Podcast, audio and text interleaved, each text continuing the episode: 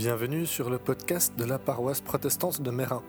Notre mission est d'écouter et de mettre en pratique la parole de Dieu, de vivre la communauté, dans le culte et la vie quotidienne, de transmettre notre foi et de servir notre prochain. Si vous êtes à Genève, c'est avec joie que nous vous accueillons. Voici maintenant un message qui, nous l'espérons, sera vous édifier et vous encourager. Bonne écoute.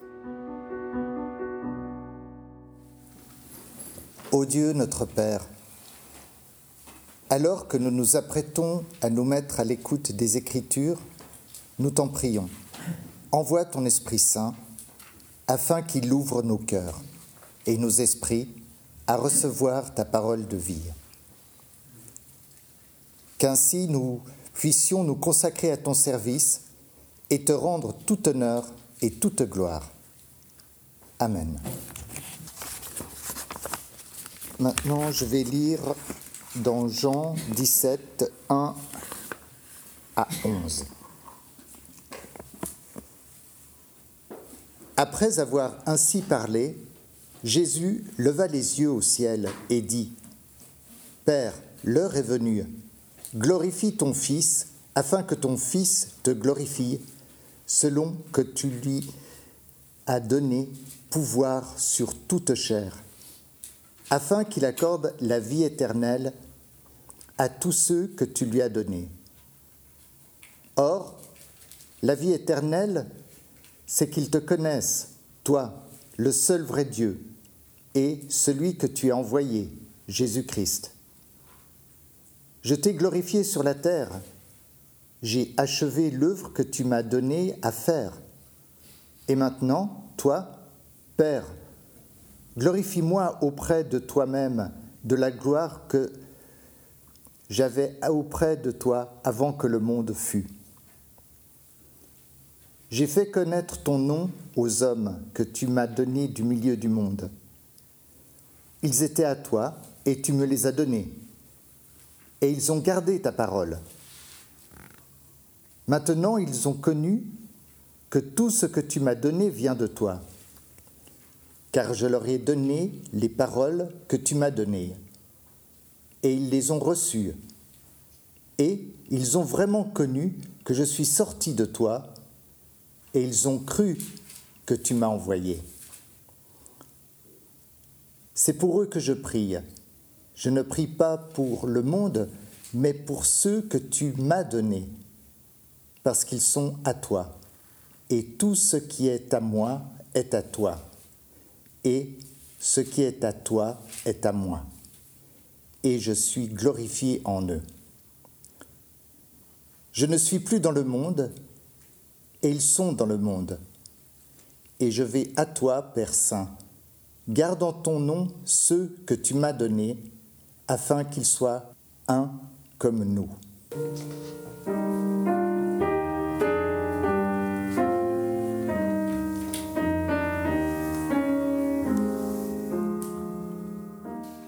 Qu'on vient d'entendre, c'est le début de la prière qu'on appelle sacerdotale. Alors elle est bien plus longue, elle prend tout le chapitre 17.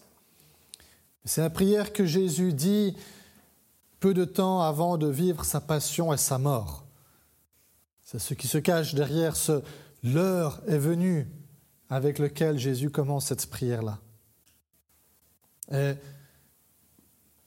je crois que la prière, c'est peut-être euh, une chose que même les athées les plus convaincus peuvent euh, comprendre, surtout face à la mort imminente, comme c'est le cas pour Jésus, quand tout d'un coup sortent de nous ce besoin de mettre des mots sur nos aspirations et nos désirs les plus profonds dans ces moments-là, ce qui nous préoccupe le plus.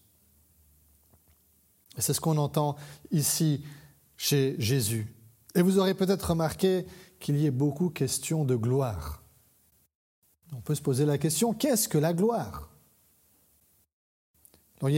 J'ai repensé une expression de la langue française qui évoque les 15 minutes de gloire auxquelles chacune et chacun aurait accès une fois ou l'autre dans sa vie.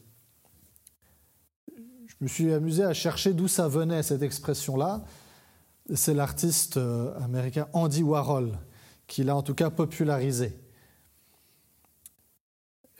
J'ai trouvé remarquable le fait qu'Andy Warhol, eh bien, il a dit ça, il a même vécu bien avant qu'existent Internet et les réseaux sociaux.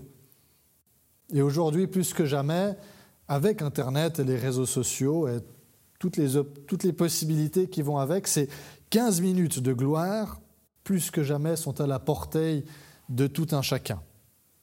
Bien plus, les géants du web nous font marcher là-dessus. C'est un peu avec ça qui nous, qui tente, c'est ça qu'ils font miroiter à ces utilisateurs. Dire avec nous, vous aurez une gloire planétaire. Mais ce que Warhol cherchait à dire, c'est que cette gloire, elle est futile et vaine. Elle est que de 15 minutes. Ça dure 15 minutes et après, le monde passe à autre chose. ce n'est donc pas cette gloire-là dont Jésus nous parle. La gloire dont Jésus parle, elle se rapproche néanmoins d'une autre expérience que tout un chacun peut faire. L'expérience que nous faisons en entendant une pièce de musique particulièrement belle, ou devant une œuvre d'art somptueuse, ou en partageant un délicieux repas en bonne compagnie, ou en contemplant un magnifique paysage. Quand nous disons de ces expériences, c'était glorieux quand même, ce qu'on a vécu ici.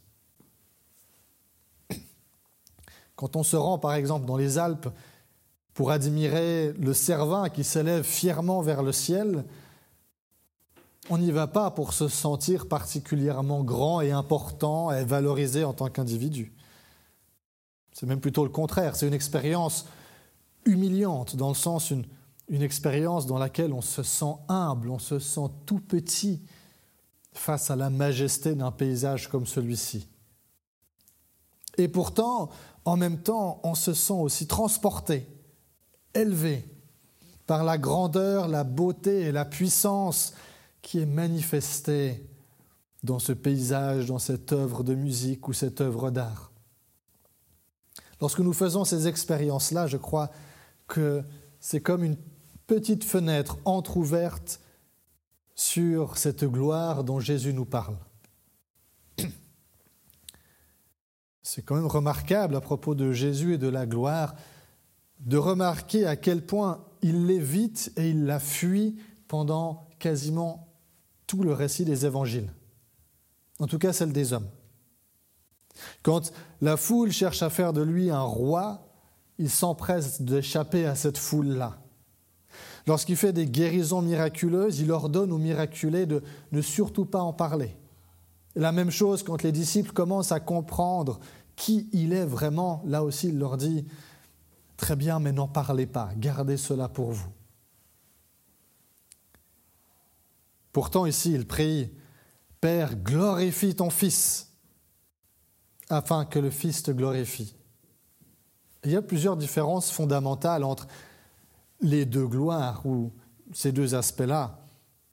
On voit Jésus, il ne cherche pas la gloire qui vient des hommes, mais il, il cherche celle que Dieu donne. Et il la cherche non pas pour lui-même, mais pour pouvoir glorifier Dieu en retour. Et enfin, la manière dont Jésus va entrer dans cette gloire, c'est par l'humble événement de la croix. Paradoxalement, c'est à la croix que pour la première fois Jésus est élevé au-dessus des hommes. C'est là qu'il entre dans sa gloire et qu'en même temps il glorifie le Père par son obéissance, par le don de sa vie. Calvin a écrit à propos de cet événement, il n'y a rien de plus glorieux que la croix. Et pour ceux qui en doutent, c'est parce que à la croix, l'humanité et Dieu sont enfin réconciliés.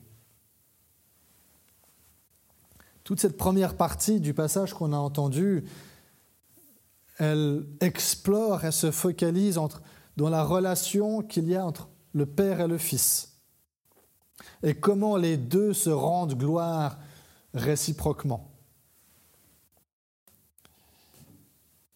Et ce qui se joue entre le Père et le Fils, il a aussi des conséquences pour nous.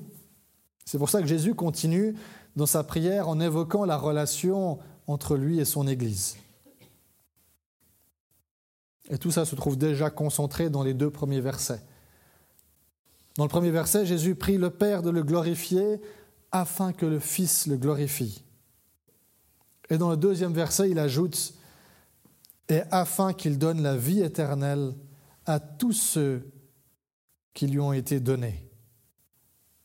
Voilà l'enjeu pour nous, pour son Église, celui de la vie éternelle. Alors on peut reposer la question comme on l'a posée pour la gloire, mais qu'est-ce que la vie éternelle? Ici, Jésus, il, la précise.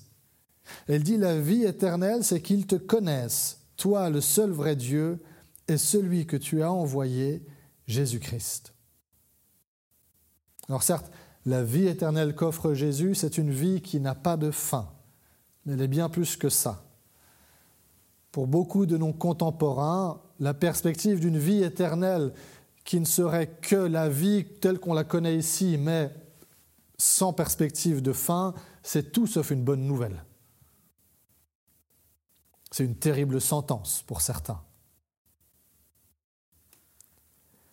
Ce que Jésus promet ici, c'est d'abord et avant tout une vie d'une qualité infiniment supérieure à la vie que nous connaissons ici, avant d'être une vie à la longueur infiniment supérieure. Et cette qualité de vie, elle repose dans la connaissance de Dieu, avec le double sens de la connaissance de Dieu, le fait de le connaître, mais aussi le fait d'être connu par lui dans toute sa beauté, dans toute sa grandeur, dans tout son amour, dans toute sa splendeur et dans toute sa gloire. Et comment est-ce que cette vie, comment est-ce que cette vie éternelle se manifeste en nous? Jésus mentionne deux choses. La première, c'est quelque chose qui m'a profondément ému quand j'ai médité ce texte. C'est une toute petite phrase, je ne sais pas s'il vous a s'il vous a aussi interpellé, mais Jésus dit, à propos de son Église et de ses disciples, Jésus dit, je suis glorifié en eux. Je trouvais ça merveilleux. En nous, Jésus est glorifié. Il est glorifié à cause de ce qu'il a fait pour nous à la croix lorsque nous étions encore pécheurs. Il nous offre gracieusement la vie éternelle. Et lorsque nous l'acceptons, lorsque nous le recevons, lorsque nous entrons là-dedans, cela glorifie Jésus. Il peut nous arriver de nous sentir un peu ou beaucoup insignifiants. Je suis bien peu de choses dans ce monde. On se sent trop petit, trop faible, sans importance. Si ça nous arrive, ce verset il vient nous rappeler que en nous, avec tout ce qu'on a d'humble et de certes dans le grand schéma de l'univers de petit, en nous, Jésus est glorifié. Il reçoit de l'honneur, il reçoit son poids. Le, le, mot hébreu pour dire gloire, c'est le même qu'on dit pour dire le poids de quelque chose. Quelque chose qui a de la gloire, c'est quelque chose qui a du poids. En nous, Jésus reçoit son poids, sa consistance, sa gloire. Première manifestation de cette vie éternelle en nous, Christ est glorifié en nous. Et le deuxième, c'est une vocation. L'appel à l'unité, comme le Fils et le Père sont un, un des versets les plus connus de cette prière sacerdotale.